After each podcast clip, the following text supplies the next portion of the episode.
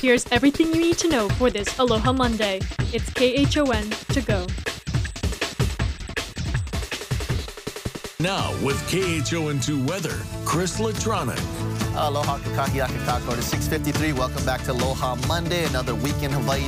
And right now, today, we're going to have some nice moderate trade winds that's still going to be happening that we saw from the weekend. Going to be clocking between 10 and 20 miles per hour. That's just for today, though. Tonight, though, we do have an upper level disturbance that's going to be coming in from the northeast. That's going to give us some more just weakening of our trade winds, kind of like we saw from uh, last week.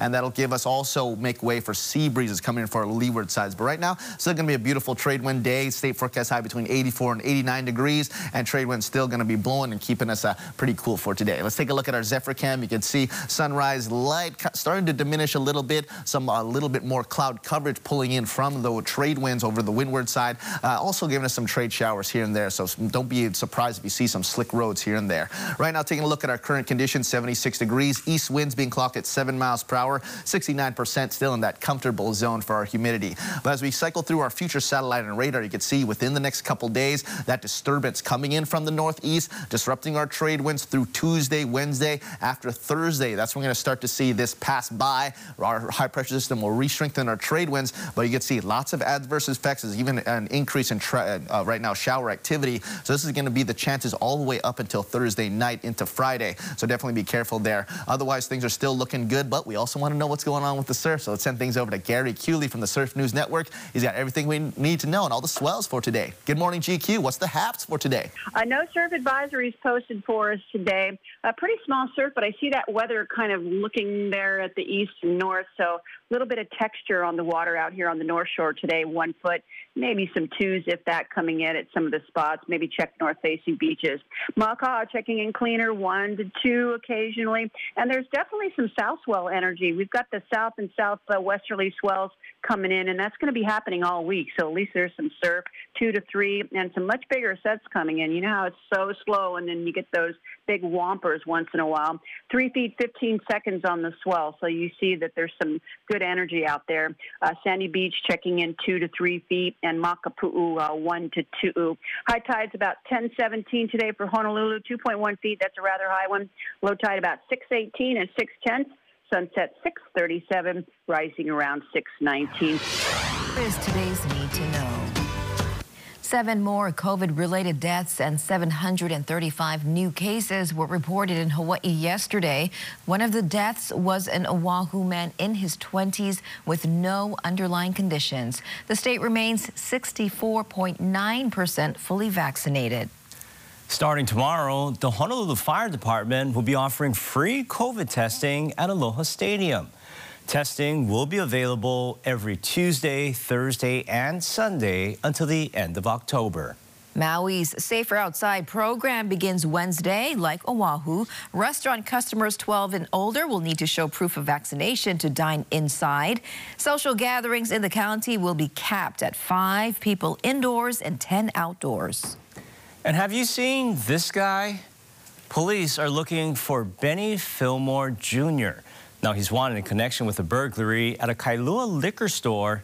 The 50-year-old has 36 prior convictions. If you recognize him, please call Crime Stoppers at 955-8300.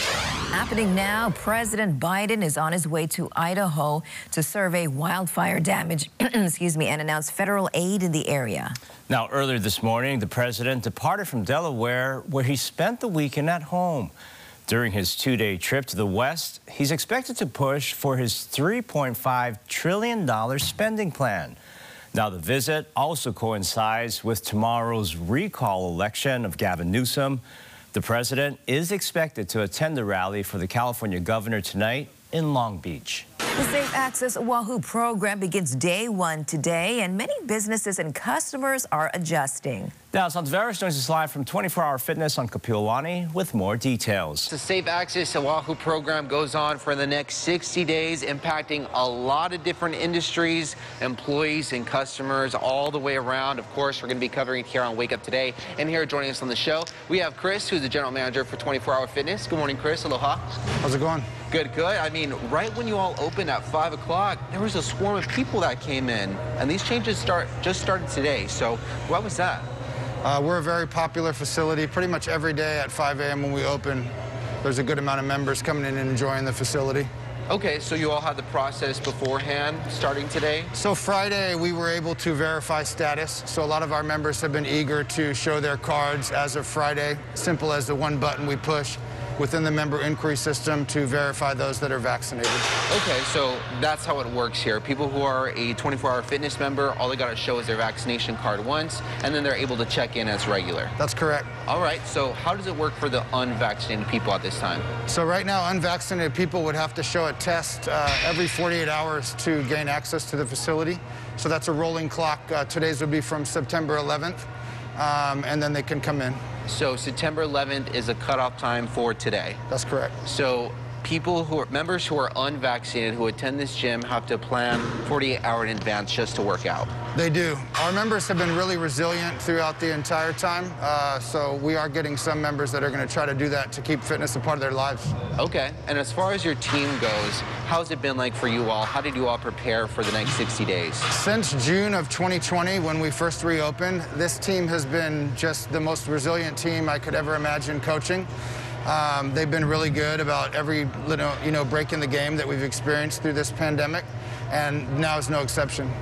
All right, and I know all industries are adjusting to these changes right now, and it can be challenging. The first Sunday of NFL football was a great one. I'm so happy that Seahawks won. Congratulations there. Big Yes. congratulations. And just that football is back on Sundays. We won't talk about the Packers too soon. but hands down, the play of the day came courtesy of the Carolina Panthers.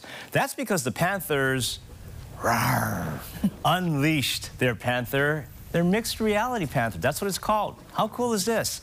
The virtual Big Cat was roaming the stadium, shredding a New York Jets banner, pounced on the field, leaped through the goalposts, and soared to the top of the scoreboard.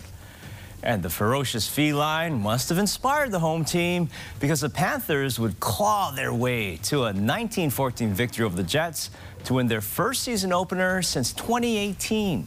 Social media was blowing up. One fan calling this the quote, most exciting thing the franchise has done, well, ever. While another said Godzilla versus Kong versus Panther. And that was your morning news. Make sure to tune in right back here tomorrow morning at 7 a.m. It's everything you need to know with KHON to go.